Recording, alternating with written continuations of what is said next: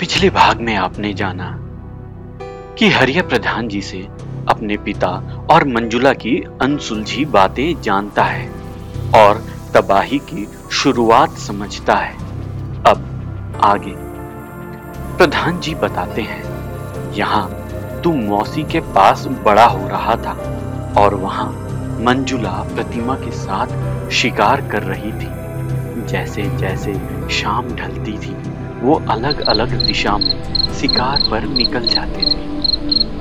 उनके शिकार करने का तरीका कुछ ऐसा था कि वो प्यार से आवाज़ लगाती है, इतनी प्यार से कि तुम पीछे पलटकर ज़रूर देखोगे, बिना देखे नहीं रह सकते। और जैसे ही पीछे पलटते हो, बस वो सीधे हवा में उल्टे पाँव से आकर तुम्हारे कानों में अपना मंत्र बोलती है और सीधे प्राण पखेर उड़ जाते हैं। हरिया बोलता है, पर ये आप? हाँ हाँ मैंने भी देखे हैं उल्टे पाँव। हवा में उड़ती डायन और डायन की लंबी चोटी। पर मेरे महादेव ने मुझे बचा लिया। वो प्रतिमा ही थी जिसने मुझ पर हमला किया। लेकिन जैसे ही वो मेरे कान तक पहुँचती, हमारे पूर्वजों का दिया महादेव का यह रुद्राक्ष उसकी शक्ति को कमज़ोर कर देता है। अगर ऐसी बात है तो बिटिया के साथ ये कैसे हो गया? वो डैन उसे कैसे छू गई? हरिया पूछता है। इसका जिम्मेदार कोई और नहीं। बल्कि तेरी चाची है। वो ये सब बातों पर बिल्कुल भी विश्वास नहीं करती। और उसने सबसे पहले मेरे हाथ से ये खोलने की कोशिश की।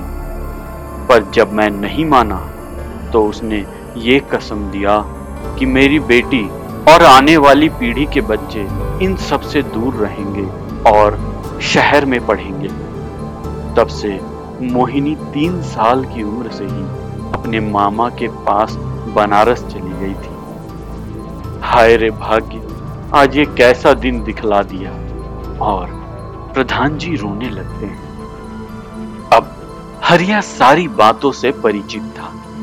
हरिया बोलता है, चलो, हम बच्ची को बचाते हैं।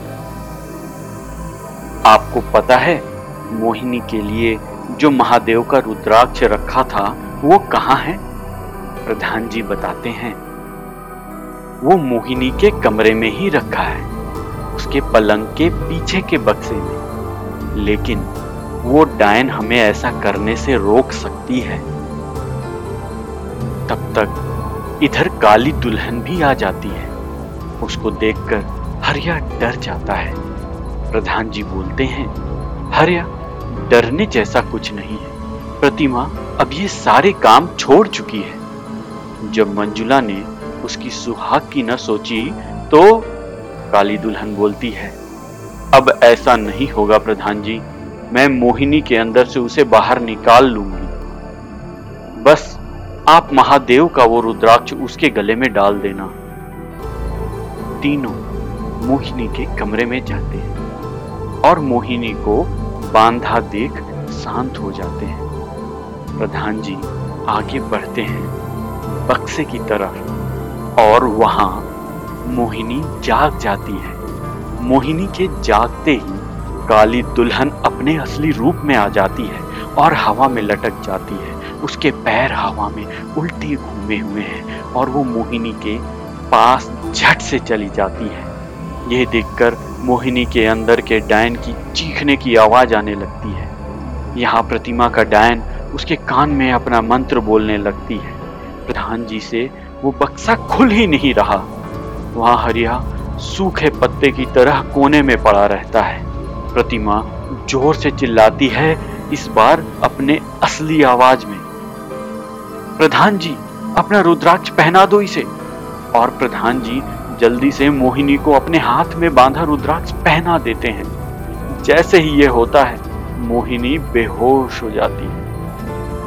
और प्रतिमा मंजुला के अंदर के डायन की शक्ति अपने अंदर ले लेती है। और हरि और प्रधान जी को हवा में लटकाकर मार देती है।